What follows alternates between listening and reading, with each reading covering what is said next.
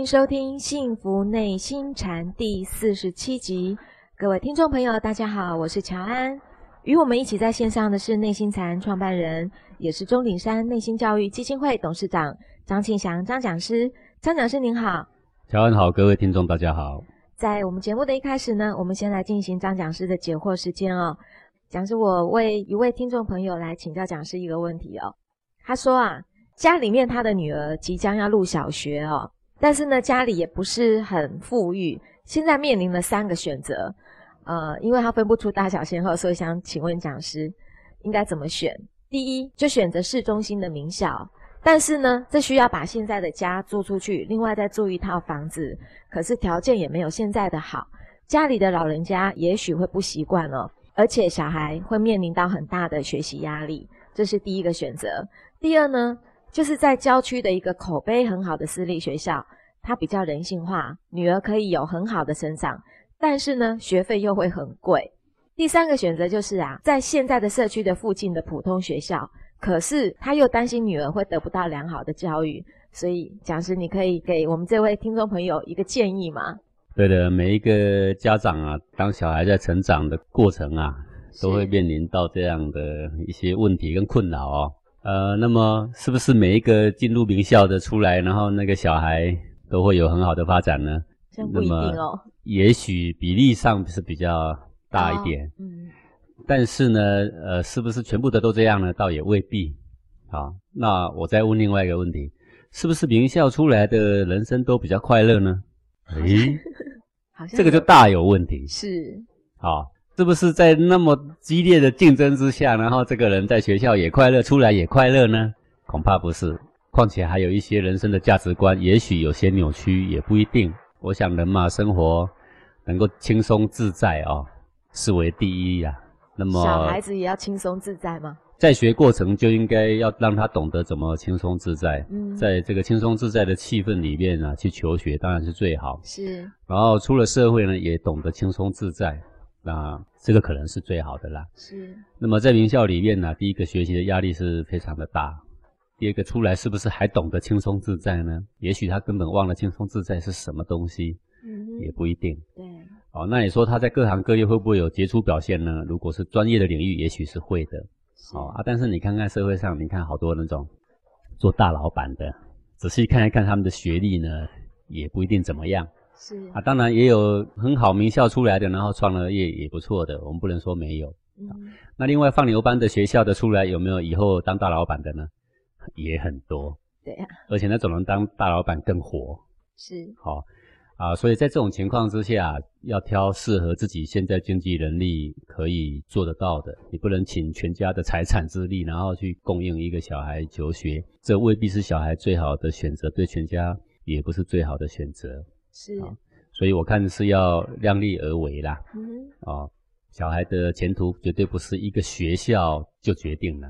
是，如果能够自己的家庭生活里面给予小孩正确的人生的价值观，呃，正确的这种五常的教育，对小孩子的未来呢是会更好的。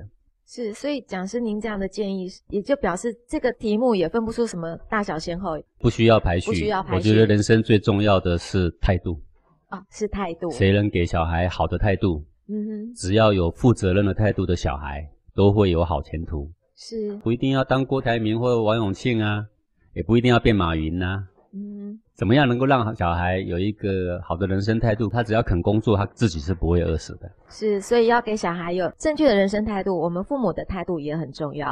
对，这个才是最重要。最好的学校就是家庭嘛。是，最好的学校是家庭。谢谢讲师。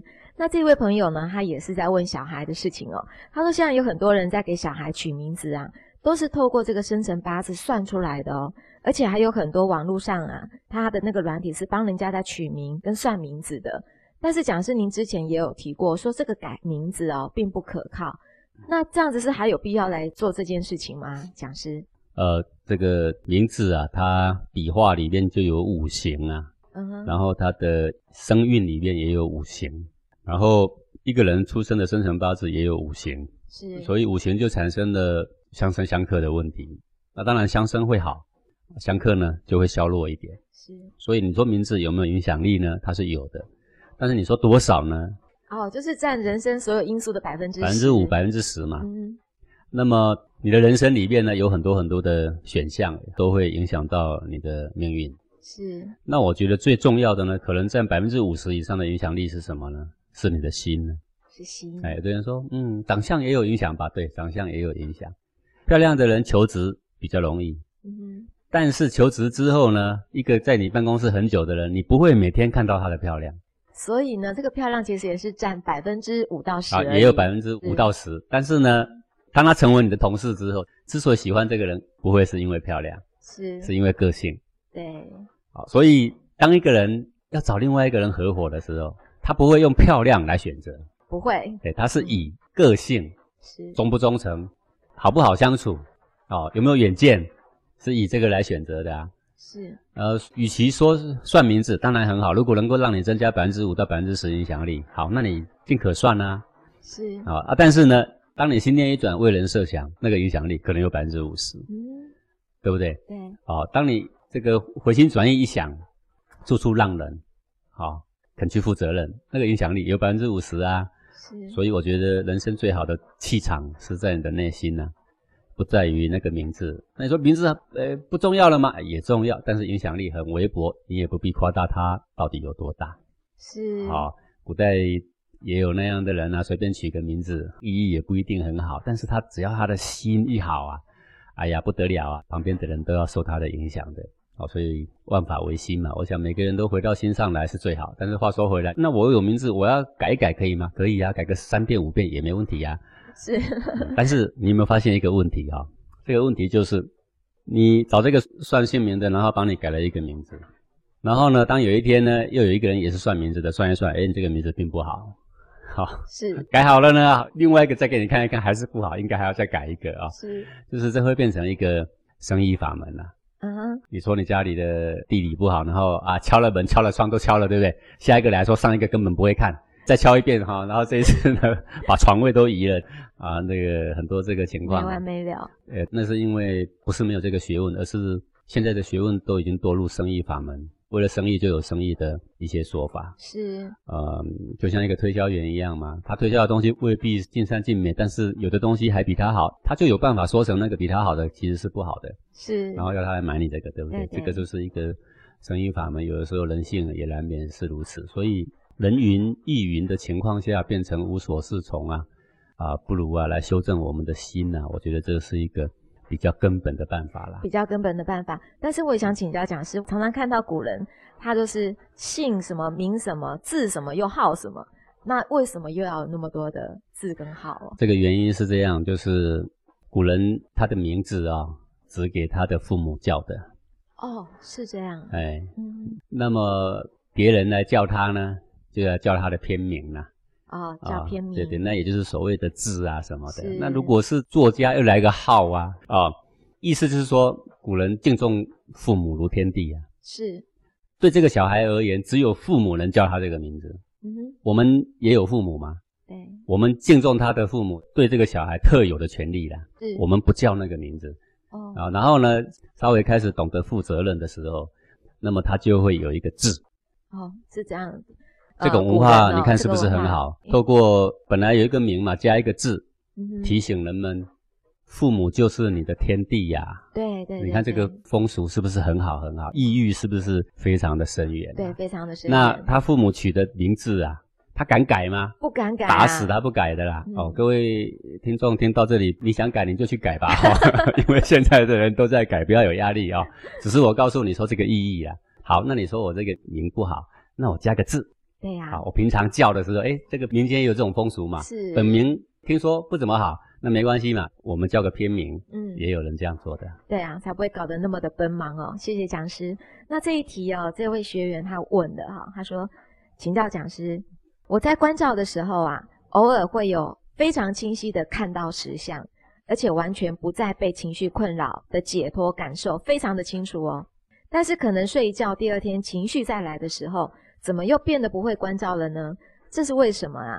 还有，讲师您在禅宗公案中也常常看到啊，人们在当下大悟的案例，我也有体会到过当下大悟的那种内外了了分明的感觉，只是不能持续。可是您又说啦，一旦掌握到这个观实相的心法，这个练习就会势如破竹。但是为什么我总是进进又退退呢？到底是哪里出了问题？可不可以请讲师帮我们解答一下呢？嗯，好的。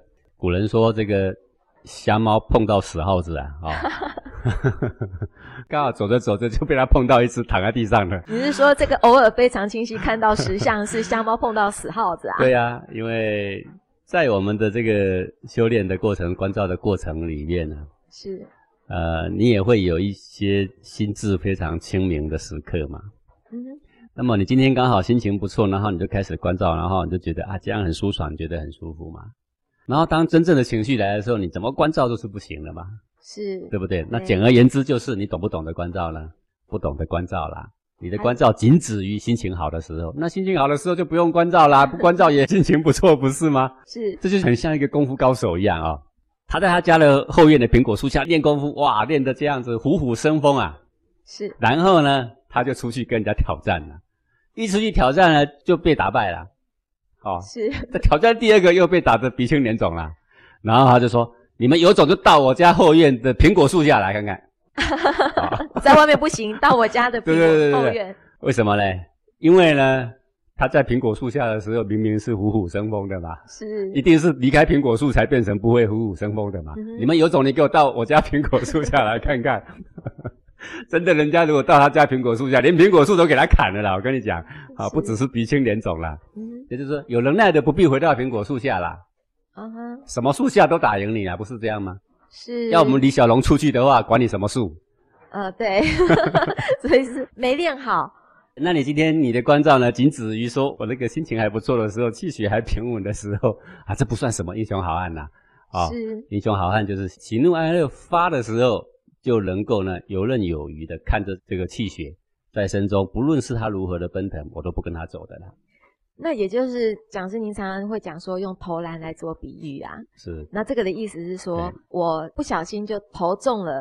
啊，比如说你今天有一百个人，啊，他们都不曾打过篮球，然后我现在我要教他们投篮，好，一个人是。发给他们一个球，是。那第一号上场，哎，站在三分线外投一下，哎，没进，很正常嘛，正常因为没有投过篮，你可能连篮筐都碰不到，对不对？是是，第二个上场，哎，一投啊，球不见了，不知道投到哪里去了，正常嘛？对不对？正常，啊。第三个上来投投一球，哎，咻，哎，进了，对不对？进了。然后那个人就哇，我真是不得了，我是一个开悟的觉者了嘛，人生第一球就投中百分之百就中了嘛，对不对？是啊，第四个上来咻一球，哇，空心呢，多厉害，对，好。但是前面两个就是零分，后面就是一百分，不是这样的。不是你再继续投，连续投个一个月，你就有一个平均值啦，是才知道说你的功力到哪里。那你要求进步，不是看一球，不是看两球，嗯对不对？你要一直练，一直练，一直练，哎，练到了这个一个月后，你的投中的比例有百分之二十。命中率越高，就是练得越好啊。对呀、啊，你刚开始练的那一天，忽然一球，你不能说一这一球记百分之百啊，那你去跟 NBA 的打打看，你会笑死人的啊，是是不是这样？是啊、一球、两球，一直投投一百球，哦，百分比多少？好，然后三个月后一直投投一百球，哎，百分比明显增加。是六个月后一直投再投一百球，还是百分比再增加，嗯这个才是实力上的进步嘛。是好，那篮球员就问我了，老师，为什么我刚刚连续投三投都进，啊，这三球都没进呢？哎，这是话从何说起？这不是很正常吗？哦，了解，，对，那同学就问了，说为什么那时候我关照明明可以，这时候不行？这很正常，很正常哦。对不对？但是他一直练这个事情，它是一个练习题，它不是一个几率的题呀、是，但是值得开心的是，我们这位同学啊，包括我，讲师教我们已经找到那个篮筐了对啦。，我给你篮筐，我告诉你嗯。篮筐在哪里，对，你对着篮筐去投吧，是是，慢慢投你就会进步啊。嗯。重点是这样啊，如果没有篮筐哈、根本就不知道篮筐在哪里，教练也不知道篮筐在哪里，叫你一直投啊，还真的以为你是神射手，改天篮筐一出来你就知道了，你毁了。对对对，真的是这样。对，所以第一个重要点就是直指人心呐、对我告诉你人心在哪里，我告诉你这个情绪的起伏的点在哪里。嗯有时候我们教同学来认识他的情绪呀、然后告诉他说你有一个情绪的核心呐、啊，变得非常的不容易，因为正规教育并没有提到这个，没有正规教育其实也没有提到你怎么样面对你的情绪，怎么关照你的情绪，研究你的情绪，完全没有。通通没有的时候，然后忽然有一题，他告诉你说我教你怎么情绪管理，你根本不认识情绪，请问你怎么情绪管理啊？那么在国外就也有人做这样的科学研究，因为仪器也测不到黄庭嘛，现在是哦，好，因为现在仪器测到心脏的频率跟脑波而已嘛，测不到黄庭嘛。可是呢，他们就集合了五六百人，而在这五六百人里面呢，就是叫他们说，他用声音、影像等等刺激一个人的情绪，是，然后呢，这个研究的计划就是说要了解当什么情绪发生的时候。几乎所有的人在身体上共同某一些区块会起反应，是好，然后呢就给他一张图表。我现在用一个影片刺激他的愤怒，刺激他的什么什么。当什么情绪下来的时候，然后他就拿起他那个图表，有一个人的形状，在上面画出他觉得哪一个区块是比较有反应，比如说比较热还是比较紧还是比较什么，然后就在上面画。然后呢做了很长的时间，网络上就发表这一篇文章嘛，就说情绪原来看得见。就是愤怒的时候，到底在身中哪里反应？哎，大家画都差不多。害羞的时候啊，真的是脸红的时候，大家都画在那个脸上，有没有？不会画在脚掌嘛，对不对？是差不多的嘛。他说啊，有的人说我心都寒了，真的，在胸膛的正中央那个温度是下降的。是。在愤怒的时候，胸中纠结的时候，胸中的一股能量是挤在中间。但是我仔细看他公布的图啊，老祖宗就讲情绪的核心在黄庭嘛。这个《黄帝内经》就讲说，情绪是发自于痰中穴嘛。是。好，既然是这样，那么我们体验也是这样。我就看看他研究如何。真的，他的研究的图表里面，不论哪一种情绪，其核心处的黄庭啊，都有非常明确的变化。哦，所以现在这个实验已经可以看得到这个篮筐了吗？只是我们可以看到说，任何情绪的发生都跟胸中的正中央这一块。大有关联，大有关联。但是比如说你呃害羞的时候脸红啊，你不能就说因为脸害羞啊，啊其他都不害羞吗？是你的心害羞导致脸红，但是你不能说只有我的脸皮害羞啊，是不是这样？对啊，你内心有一个触感才引动这个害羞啊。对，这个原始发生点还是在黄庭。所以对以科学研究来讲，这算是一个很大的进展诶，因为之前都是在头脑对对，但是可惜的就是说这样的科学，一般科学界。有做的人知道，没有做的人承不承认？我告诉你，科学是很专制的，他们不一定承认。还有，他可以质疑你的正当性，为什么？因为没有任何仪器，全部都是主观意识。嗯哼，用统计的。主观意识会画出同样的东西，不是也很可敬吗？对，它虽然是有点进展，但是还差很多。对，就像讲师你讲的，我们在篮筐找到怎么样去投中那个，那个才是功夫啊。那现在的多数的学者还在质疑，根本没有这个篮筐啊，情绪根本没有发生地。啊，还有还有蓝光搞错的情绪，他认为是在脑袋啊。那那这个要统合现在的科学的偏见，还有一段非常非常长远的路要走啦。对，所以我们是何其的幸福哦，真的很幸运。对，我们不等他们啦。嗯，不等了，科学家慢慢努力吧，我们不等你啦。是，不是你没有证明的就代表不在啦？对对对，谢谢讲师。那在要跟讲师分享的一个案例哦，就是这几天啊，在美国有一个高三的女学生，其实她还未满十八岁。那他非常的优秀哦，多优秀！他在学校是一个模范生，而且还是一个啦啦队的队长，长得非常的漂亮哦。可是呢，这几天他却把亲生的父母亲一状告上法院，理由是什么？他的理由是说父母把他赶出家门，所以呢，他就告父母弃养。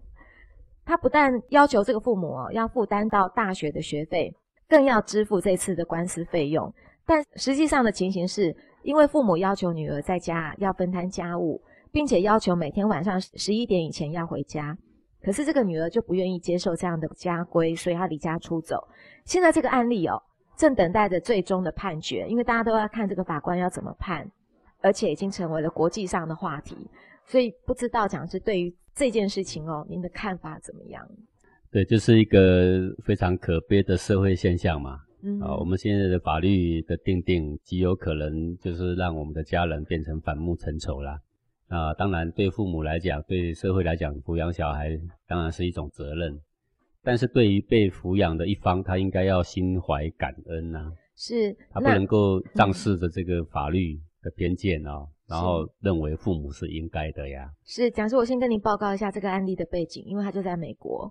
那么美国呢，就是对于小孩啊，是讲爱的教育啊，然后是讲人权啊，自由的。就是这样的一个家庭，所以在法院上，我看到那个爸爸妈妈在旁边哦，是真的是潸潸泪下，非常的心酸呢，看了有点心疼哦，这对父母。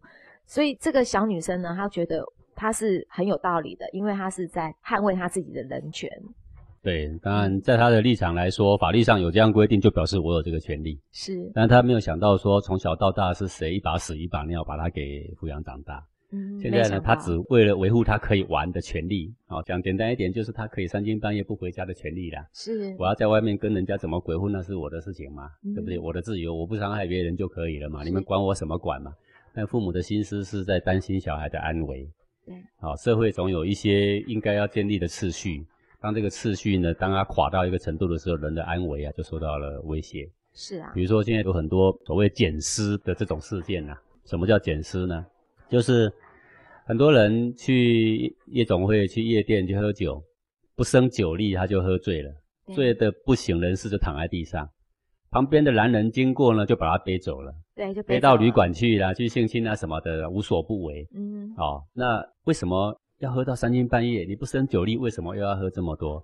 为什么要做这些事，让人有机可乘？那讲师，我在跟您呼应这件事情，因为昨天我发现我们有个最新，希望能够再立一个法，就是叫做反跟踪，意思是说，因为现在这个检视的案例越来越多，而且它的数据成长的速度很快，那现在又立了这样的一个法律，就是说你不能跟踪我，你跟踪我我就要告你，这样子是不是又是是他躺在地上，我把他背走，哪有什么跟踪？好、嗯但是实际上这是一个很可恶的行为啊。对，呃，你没有任何人许可的情况，你把他背走，你又不是为了保护他，你也不是送他回家，不是。他只是为了达成他侵犯一个人的目的，对不对？这，其实就是抢劫、强盗罪啊。是。但是这个现在的社会看这个事情，给他取了一个非常美化的名词，叫捡尸，好像嗯捡走了，但实际上它就是一个强暴的行为嘛。是，那么社会的一个秩序是我这样做也没错，我要喝酒关你们什么事啊？一个年轻十八岁又长得非常漂亮的小孩，我要三更半夜回家，我要去喝酒，这是我的人身自由，关你们什么事？啊，问题是这样，社会并不是每一个人都是善良的。嗯在什么样的情节之下，什么样有机可乘的情况之下，你不懂得保护自己，你会受伤害的呀。好，那这个情况，父母当然会有他的担忧。你是我的小孩，我有保护你的责任，所以我要限定你什么时候应该要回家，限定到晚上十一点也够明理了吧？是，又不是晚上六点，嗯没有叫你说放学即刻给我滚回家，也没有啊。这已经够明理了，父母该尽的责任也都尽了。那么这个小孩子不听话、不打紧，现在呢要反过头来要告他一状。实际上抚养一个小孩到十八岁也已经够了，嗯他是成年人了，是，成年人应该有独自生活的责任跟能力的。对，好，然后他现在还要反告父母遗弃你。今天如果是八岁、十岁，你来告，是不是还嗯比较有道理呀、是，好，但是我不想说来讨论法官怎么判才比较正确。呃，我要讲的是，小孩子会有这样过度膨胀的人权跟自由，是我们整个社会教育应该要即刻纠正的责任。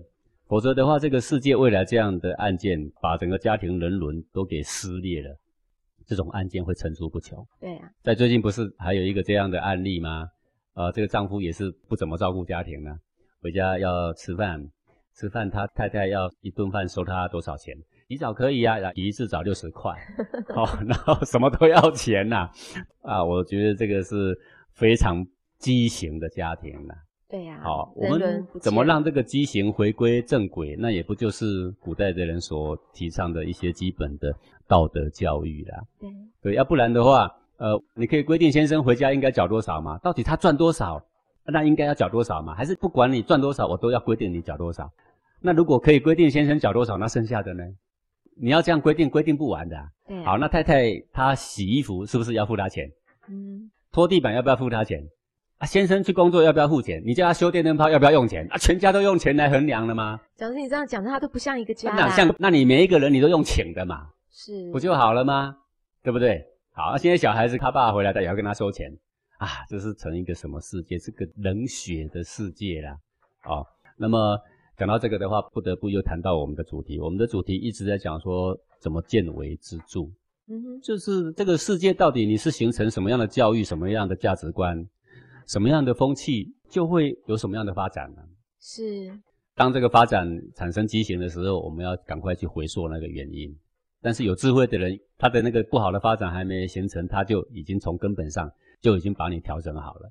是，哎，所以古人就是这样啊，他治天下治于无形，你根本不知道他的恩泽所在，但是他已经把天下、啊、长治久安都给你摆好了，该规避的风险把你规避好了，那只会让人得到更多的好处，但他也不会一点点不鞠躬啊，现在的人不是，都已经看到那么偌大的一个缺失跟危机，但是我们还是不知道问题出在哪里。是啊，那这个呢，我们就等到我们先进一段广告，待会回来再来请讲师来为我们说分明。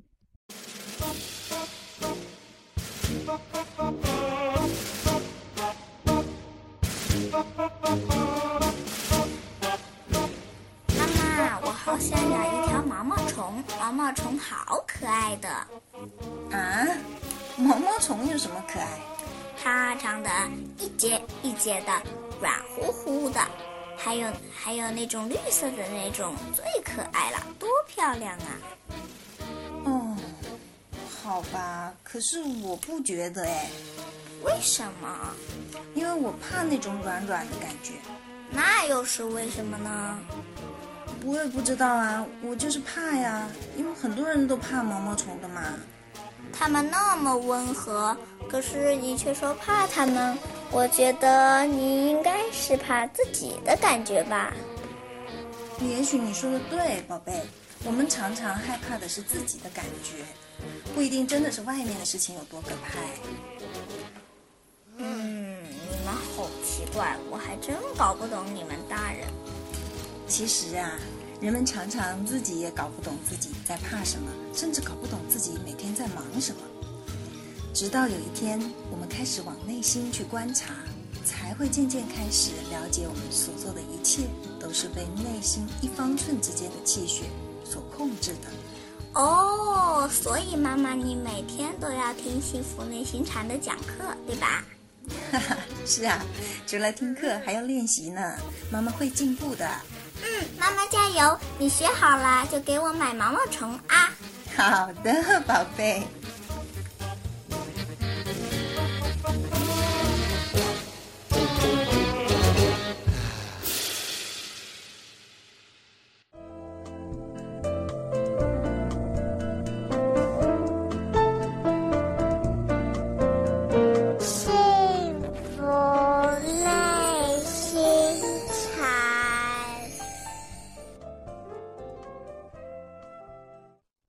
迎回到幸福内心禅，再麻烦讲师就刚刚的这个议题哦，见微知著。这个说法院呢怎么判？我觉得这个不是重点。现在我希望就是说提起一个美国的一个著名的牧师的女儿啊，她受采访的时候谈的一段话哦，嗯，来提醒各位注意这个世界的变化啊，确实有人默默在关注这些不良的发展，好。那么在九一一事件发生之后，美国不是陷入很大的恐慌吗？对啊。那么就有一些这个电台的采访，就特地请了一个牧师的女儿叫安妮啊来采访他。那这个安妮之所以被采访，也是因为她也很会布道，也很会讲话。是。那么主持人就单刀直入就问这个安妮说：“九一一这个事情这么样的悲剧，死亡这么多的人，你是信上帝的？那我要请问你，那为什么上帝会让这样的悲剧发生？”是这个话来问一个宣扬神学的人，那肯定就是质疑上帝嘛，对不对啊？那么这个安妮呢，他就讲了一番的见解。我觉得这一番话实际上是一个非常关心社会的人所讲的，是一个见微知著的人的一番对答啦。好，那以下呢，我就把他讲的话呢，大略的来说给各位听众听。我们大家一起来醒思这个社会现象。好，他说啊，说我深信神跟我们一样，对这件事情极度的痛心呐。那当然，他这样一讲，主持人一定会想：那痛心你干嘛让它发生？你神不是无所不能嘛，对不对？是啊。好，他就接着讲了。他说：“但是美国人这些年来，把上帝从学校中赶走，把上帝从政府部门赶走，把上帝从我们的生活中全部赶走。所以你你根本不要上帝，你现在来问上帝干嘛嘛？是。他说：我们相信的神，他只有默默的从我们生活中淡出，无奈的淡出嘛。”对不对？当初是我们自己叫他离开，现在又要问他到底在哪里？为什么你要让他发生？不如让我们来看一看这几年美国的道德发展。各位想想看，是不是？他说，某一年有人提出说校内不可以祷告，为什么？因为学校应该在宗教方面是中立的。啊，学校没有权要求学生祷告。啊，啊，那。呃，好像你叫我祷告上帝，好像你是偏哪一教的哈？呃，只是偏哪一教，其实都有上帝了。但是他这样讲，应该是佛教不认为有上帝嘛？一般的人是这样的啊。那么你要叫我祷告，是不是要叫我信别的教？那我是佛教徒，你的意思是不是我不好啊？就就有这些议论就会，所以干脆规定不能祷告。对对对，就说啊，不要祷告啊。然后呢，这个社会大众也没有人提异议啦，反正有人这样提嘛，哦，然后学校不敢得罪人嘛，是。那么社会的人也没有反制嘛，就表示我们整个社会都答应了嘛。他说我们整个社会都说没问题嘛，好好没问题就没问题了，就通过了，学校就不再祷告啦。好，然后某一个月，有人觉得这个教导圣经。不好，他应该从学校里面拿走。哎，各位，你记不记得美国的总统上任的时候，他是对着什么发誓的？圣经。嘿，他法官拿着一部圣经，他手压在圣经上面发誓的，是对不对？如果改天有人又批判说，哎，美国总统是大家的，又不是基督教的，对不对？我告诉你，改天不知道要换什么啦，也要换个东西哦。好，圣经教导不可杀人，不可偷盗，不可邪淫，你要爱你的所有的人，爱你的邻居。他说圣经是落伍的，你要从学校拿走。好吧，也没有人反驳啊。如果有人因为这样，然后拿着标语抗议，然后我们就知道说有人反对啊。然后有人反对，哎，那个学校就改在做啊。好，没有人反对，好好，那没问题，没问题啊。我干嘛得罪人啊？那就拿走了。然后有一天又有人说，哎呀，我们的孩子是自尊心非常脆弱的，我们不可以有任何任何的体罚。哦，也不能有体罚。对，讲这个话，哎，打出爱心旗号，谁敢反对啊？因为一百岁就变成对以前起码还可以骂，还可以罚站，现在连罚站也不行。以前还可以罚交互蹲跳，现在交互蹲跳也不行。不行，反正做什么都是自尊心受伤啊！只能爱的教育。对，现在什么都不能做。他的小孩十一点不回家，连骂都不能骂。坦白讲，如果你骂他，他是可以去告你的。现在的小孩在教室里面打呀闹啊，在上课时候哦，老师在上面呢，一个人谆谆教诲哦，下面可以完全不甩他，要打电动，要拨手机。要闹闹，要打情骂俏，随便你。老师不可以骂学生，老师要骂他呢，学生就可以告他了。所以老师当然也不敢骂了，不敢做了，不敢做。然后你们说全部都要爱的教育，都不能责罚都，连骂都不行了。好好好，啊，那就这样子吧。然后我们都说没问题，没问题，就这样子咯。好，然后呢，某一刻又有人说啊，这个时代变了，老师、校长你们都不能责罚学生，学生实在是承受太大的压力了，有没有？好啦，学生。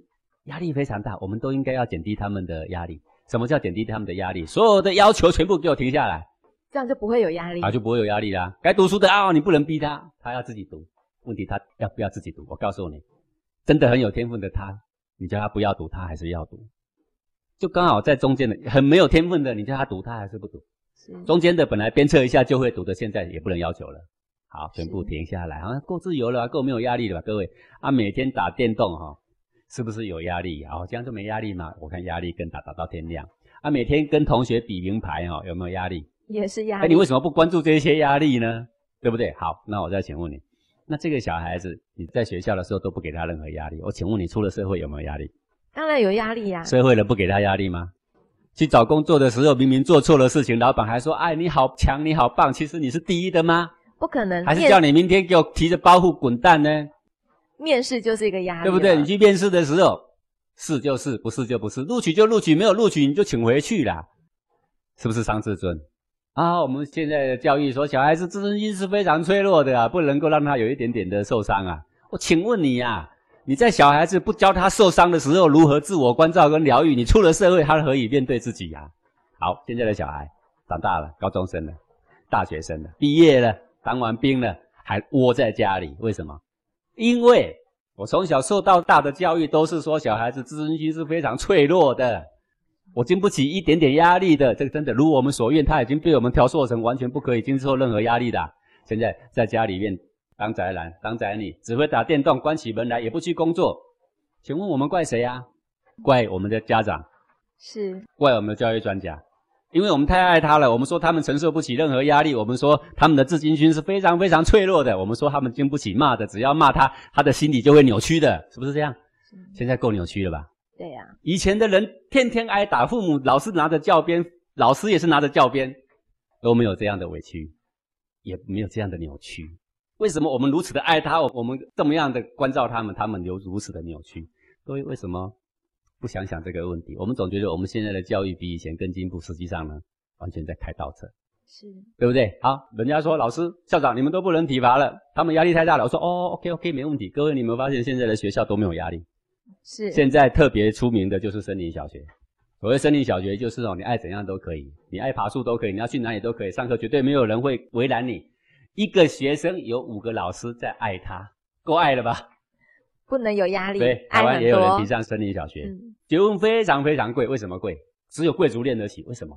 因为他们是五五个老师教一个学生，是够高贵了吧？这么高贵出去，我请问你啦，你现在小孩子你训练得这么多人关爱你，你出去的时候有这么多人关爱你吗？当然没有。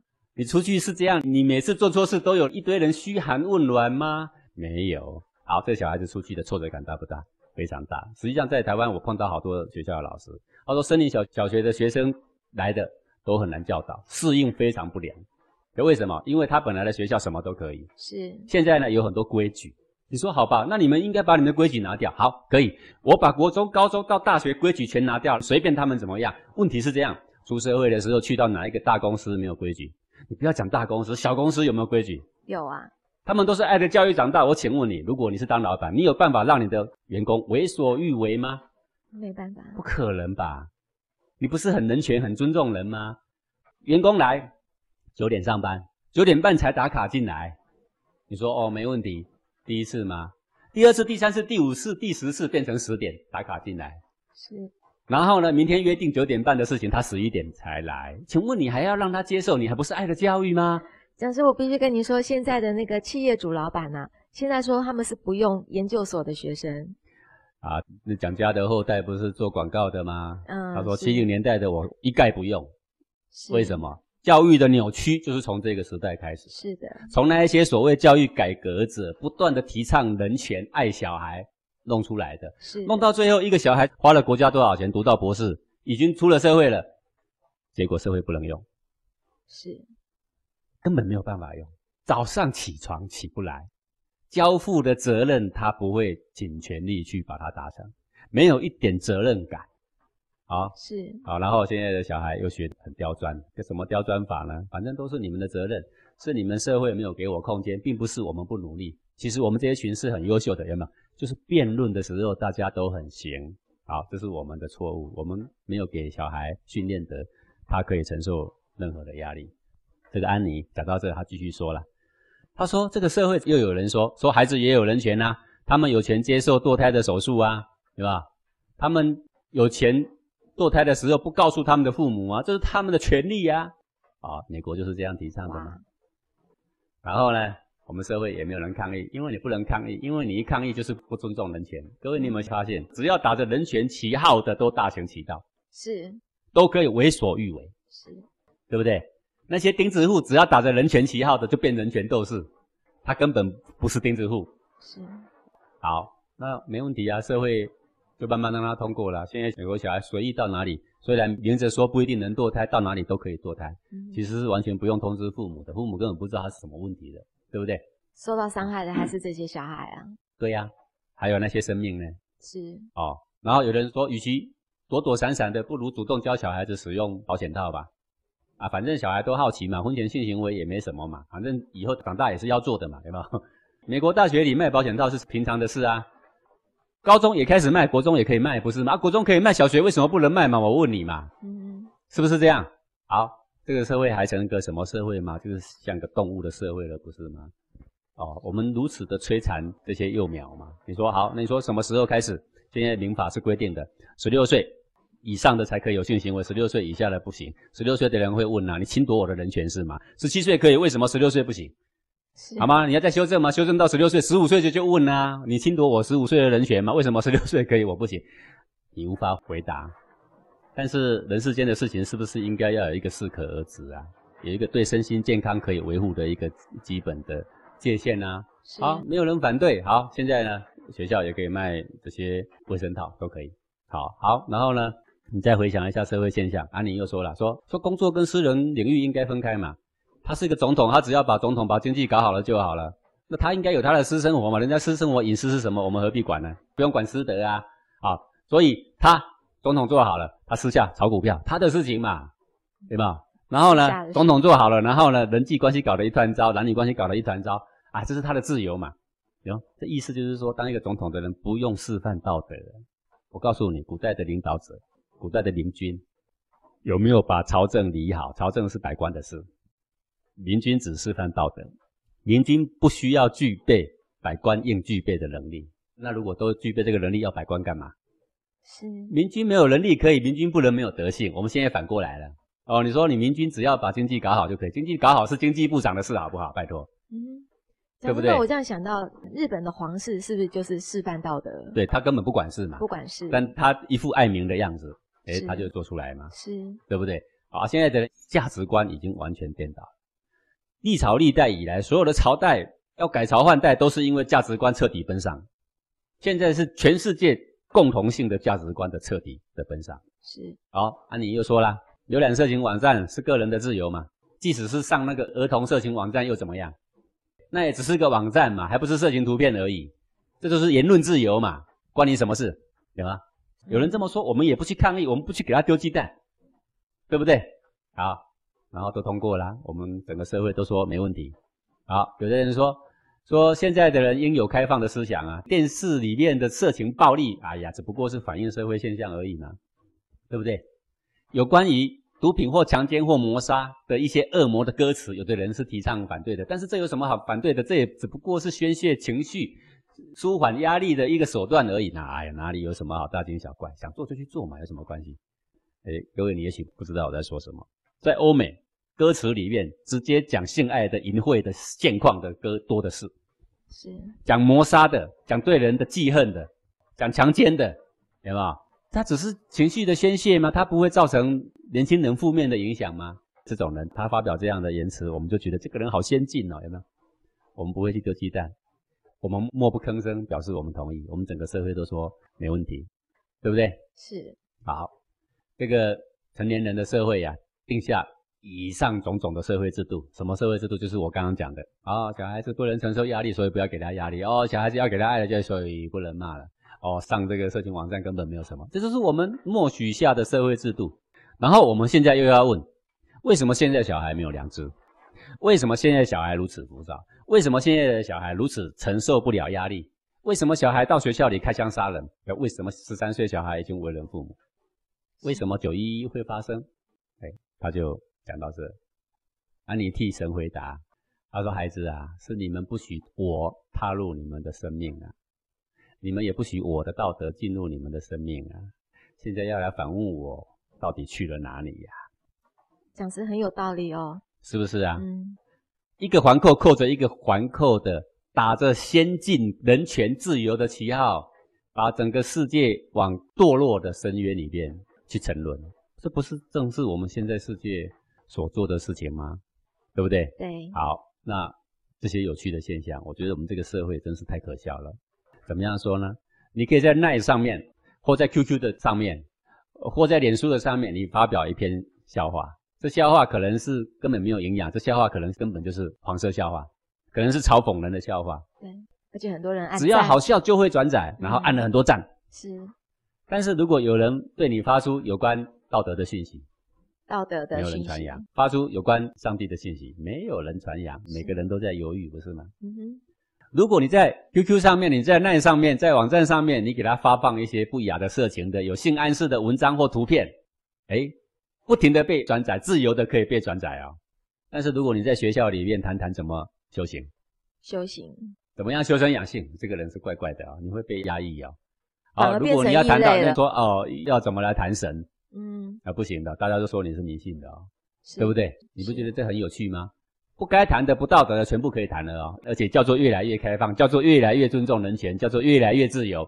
是从来没有人去正视它，其实它的名称应该叫做越来越堕落，不是吗？它堕落到了一个极点，我们造的因，我们必须承受这个果。所以现在的下一辈的小孩根本不听父母的话，因为我们开的路，我们做的教育，我们示范的风范，然后现在小孩呢？哎，你不是一直提倡吗？什么都要自由吗？对不对？什么都要先先进的吗？什么都要走在最前卫吗？小孩子十一点不回家，他在外面做什么？够前卫的吧？小孩子十三岁为人父母呢，不是够前卫了吗？好，这个是叫做自作自受。我们种什么因，得什么果。但是我现在在讲这个节目的时候，我在讲说，人啊，要见微知著。见微知著。当你的社会风气不断的在往底线挑战的时候，你就应该知道会道德沉沦。是当道德不断沉沦的时候，你就知道说，小孩子跟父母的亲情将越来越淡薄。是，小孩子跟父母之间，丈夫跟妻子之间，最后都会争权夺利。他们维系的关系，甚至最后只会剩下一个利益。是。那么，我们为什么不在事情还没有发生的时候，从教育的根本上、价值观的根本上，好好的回来重整？讲师是不是有点来不及了？因为就这一位高三女学生的这个案例，果真也就是讲师您讲的咎由自取哦。咎由自取呀，是是整个社会价值观默许下的产物啊。是的，在这样的价值观跟风气下，你说不产生这样的告官的行为，根本也是不可能呐。是，而且这个人告官，那他如果这个法院判这个小孩子输，人家会说你侵犯小孩子的权益啊。嗯，如果你判他赢，父母一般都会默认，但是就等于鼓舞着无数的小孩未来呀，只要有任何委屈就告官吧。对，那对父母在他眼中是看成什么？看成被利用的对象，一个呆子，早上会叫我起床，然后帮我洗衣服，帮我出学费，他是个呆子，我根本就在利用他。人跟人的恩情到底在哪里呢？不是变成这样子了吗？是，就真的完全都多么可悲的现代的社会教育啊！嗯哼。然后当你指责学校的教育错误，他们推给社会，社会的教育从哪里来？还不是从学校到底怎么教立起根本的吗？社会的人的价值观是怎么来？都是从学校放出来的，不是吗？是的。哎，然后呢，你推给社会，不然就推给家庭。家庭就是因为没有能力教小孩，所以把学生送到学校，不是吗？是。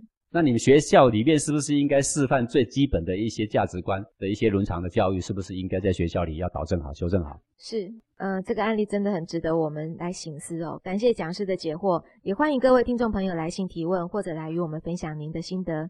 再来啊，我们就进入了精彩的公案哦。不知道讲师今天要跟我们讲怎么样的一个小故事呢？好，今天呢来跟各位分享一个公案哦。呃，这个公案呢是。以前我们提过的这个大梅法常禅师啊，法常就梅子熟了，各位也许有的人还记得啊。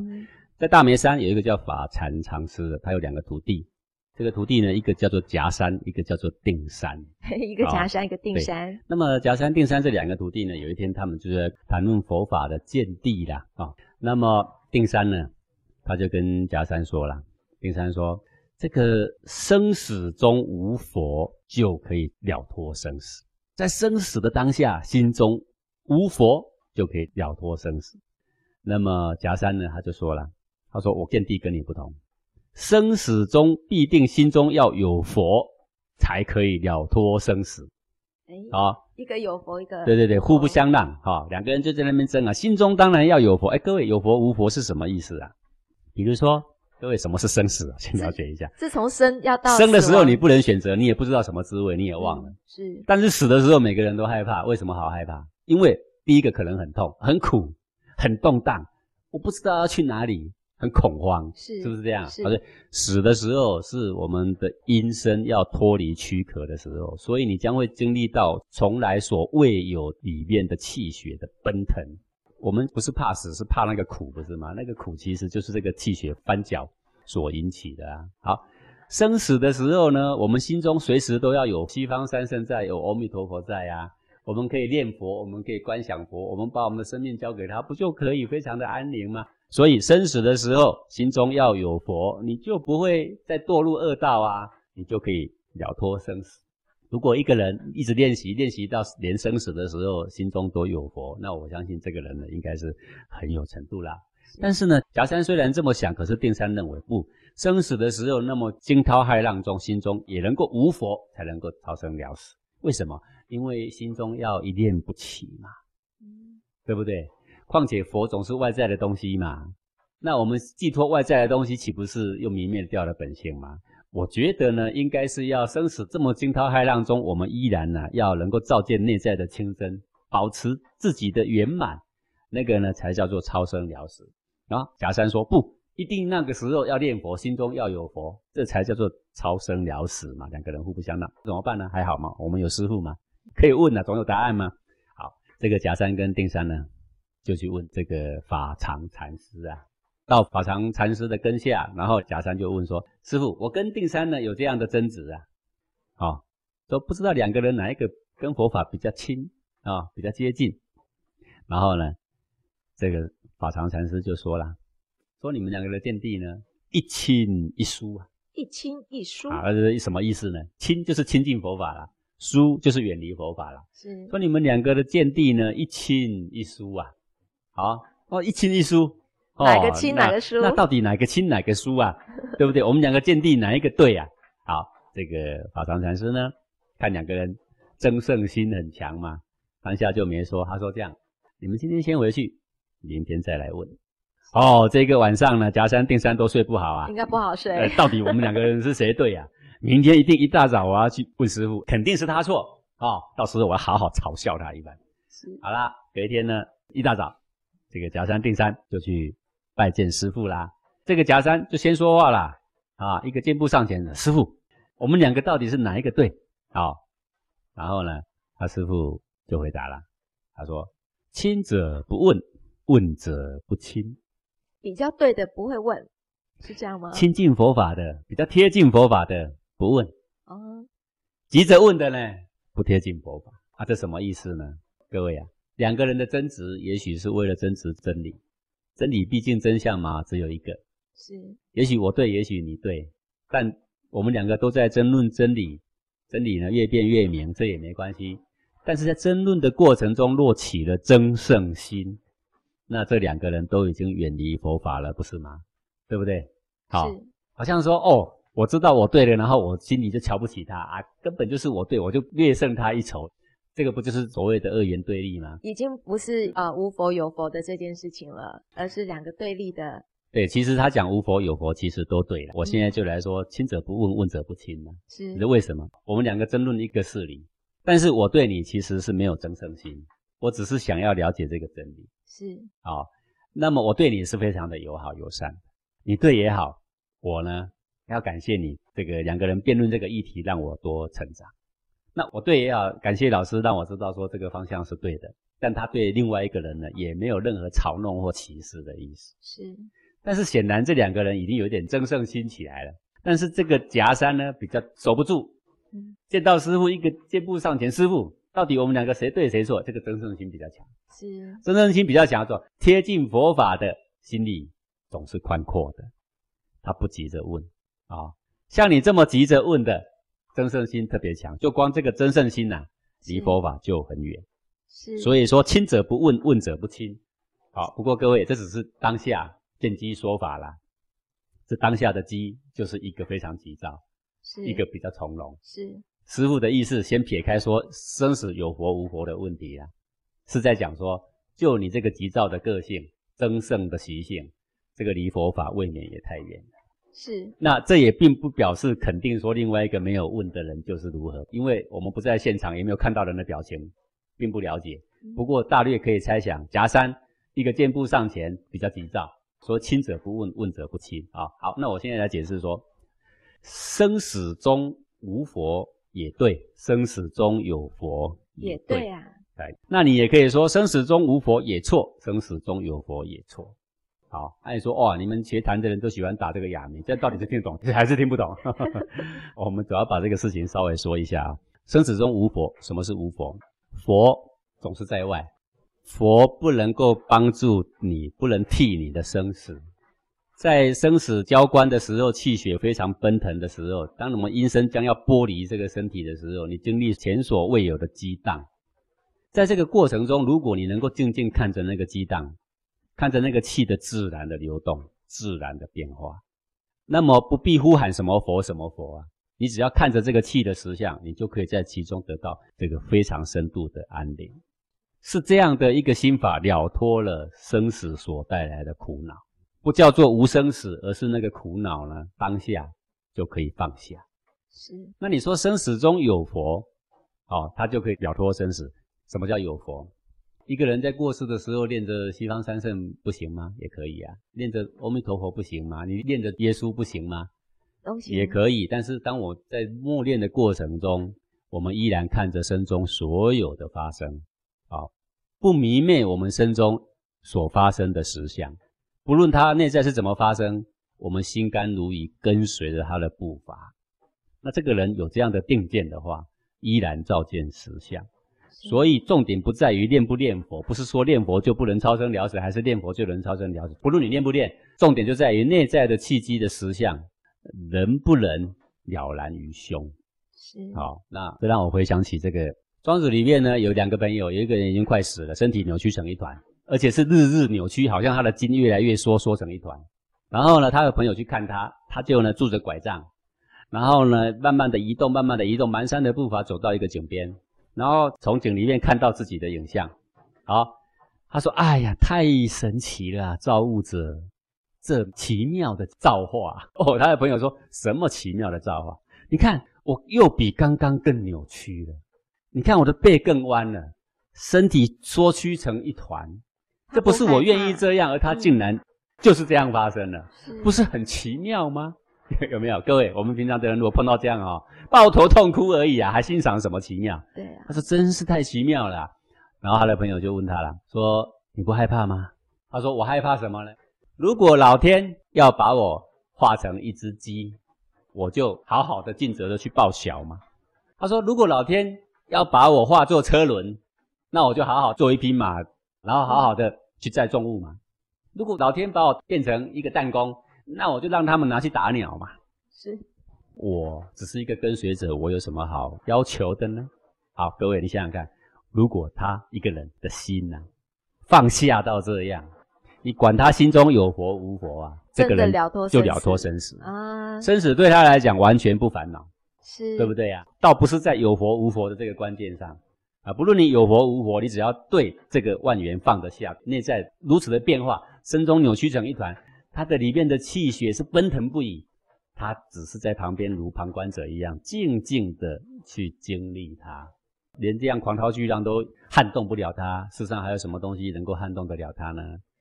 讲师，那这让我想到，讲师您每天在教我们的这个心法哦，怎么样关照实相？其实哦，除了解脱烦恼挂碍之外，了脱生死也是用这样的一个方法，是吗？即使是在生死的交关的时候，不也是气血的奔腾而已吗？嗯哼，对不对？是啊，这个喜怒哀乐发的时候能够了脱，能够不被烦恼所淹没，在生死的时候，不论如何恐慌。是，不论气血如何奔腾，不也都可以安然的接受吗？这不是了脱了生死所带来的种种的烦恼吗？是，真的。所以这是一个大学问，这可不是一个小小的情绪管理的学问而已啊！是的，是的，非常的谢谢讲师，也感谢讲师哦，今天那么精彩的空中讲授，当然也要谢谢各位听众朋友的收听哦，我们下星期同一时间空中见喽，拜拜。我我们我们我都没讲吗？那没戏，那没戏。张志凯，你讲我清楚。我我我，你慢慢来，你讲。每天打开电视、报纸，报的全是那些负面新闻，真是乱。最近啊，油价、电价持续在涨，真不晓得那些政治人物有没有真正关心我们这些小老百姓的生活啊？老公，你现在在生气吗？当然生气啊！太好了，太好了，这真是一个好机会啊！什么好机会啊？就是宽两秒四步骤的练习啊！什么啊？一，感觉心情来了，你现在是什么样的心情啊？生气啊！二，用手触摸内心。嗯。三，放任能量自由。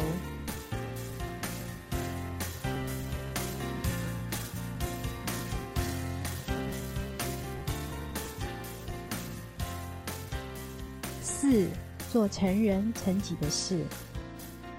哎，原来这个方法这么好用啊！你终于体会到了。那我以后一有心情的时候，就可以用这个宽两秒四步骤啊。对呀。当你下次想要对我发脾气的时候，要记得练习宽两秒哦。对了，老婆，你不是要去买菜吗？我陪你去好了。哇，老公要陪我去买菜耶，这真是太幸福了。